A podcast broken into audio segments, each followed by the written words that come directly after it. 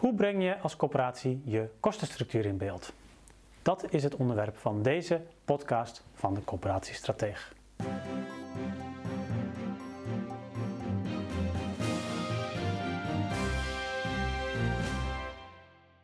Ja, de kosten van je coöperatie dus. Dus wat je allemaal uitgeeft, de bedrijfslasten. Er is veel discussie over. Maar hoe breng je dat nou goed in beeld? Uh, op zo'n manier dat je er ook echt iets aan kunt gaan doen op het moment dat blijkt dat je wel erg veel op onderdelen uitgeeft.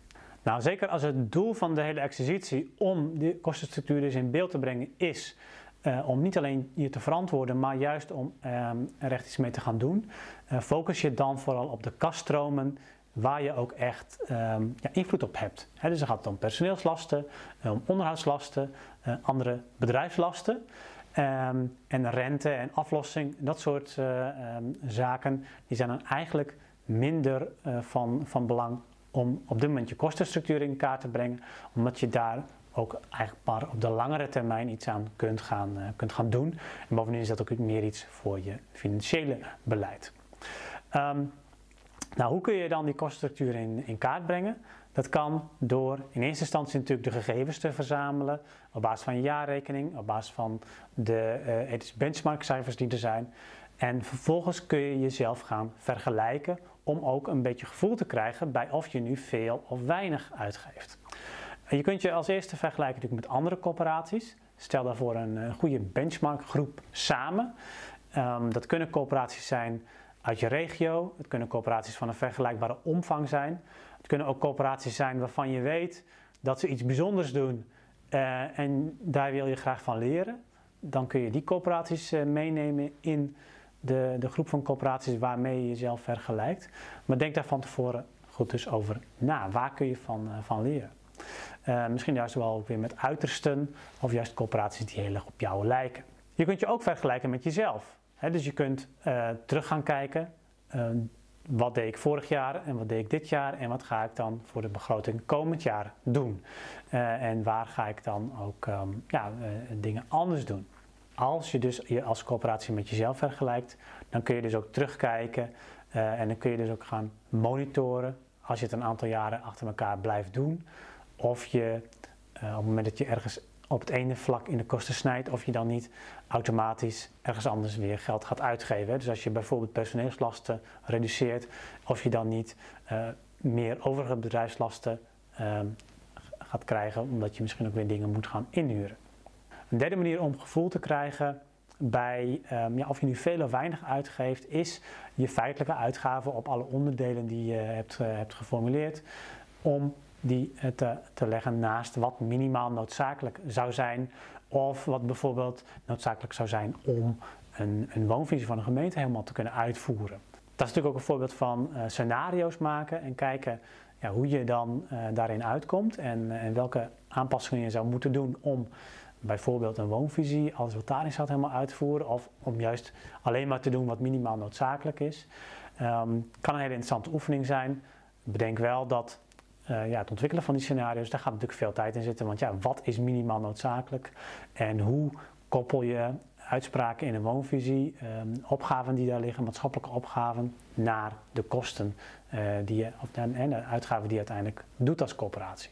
Dus dat is dan wel een lastige. Er gaat wel wat tijd in zitten in de voorbereiding, maar kan wel hele mooie scenario's opleveren waar je ook weer met belanghebbenden heel makkelijk mee over in gesprek kunt. Op het moment dat je weet met wie je jezelf wilt vergelijken en op welke onderdelen, dus op welke, welke thema's, dan uh, kun je ook vervolgens gaan kijken, ja, ga je dan de cijfers gebruiken uh, uit de jaarrekeningen, dus bijvoorbeeld jaarverslagen van andere corporaties ook verzamelen. Gebruik je cijfers uh, vanuit de corporatie in perspectief, vanuit de, zoals die worden opgegeven ook in corpodata door, door alle corporaties. Of ga je ook kijken naar de EDIS benchmark. Het voordeel van kijken naar de jaarrekening is dat je het dan ook echt hebt over daadwerkelijk uitgegeven euro's. Als je kijkt de kaststromen natuurlijk. En dus wat je feitelijk hebt gedaan zonder dat er al te veel correcties in zitten. Los van wat je natuurlijk normaal gesproken in jaarrekeningen doet. Um, als we kijken naar de EDIS benchmark.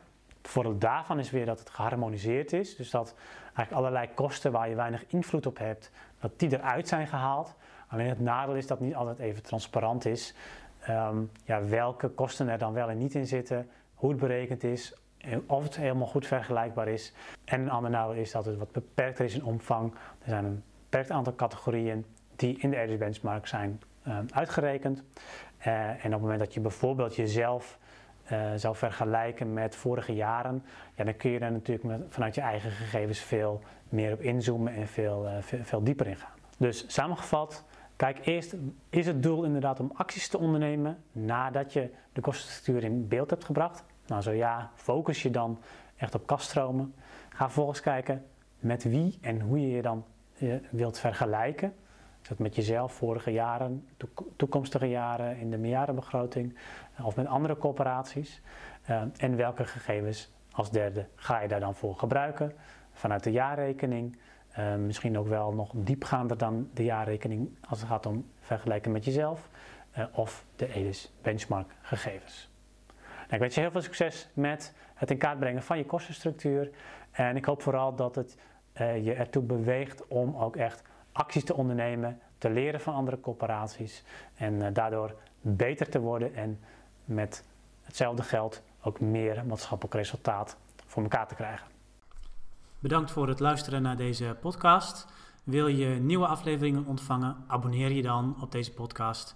En kijk ook eens op onze website corporatiestratege.nl voor meer praktische tips en downloads die jouw werk als corporatiestratege makkelijker maken.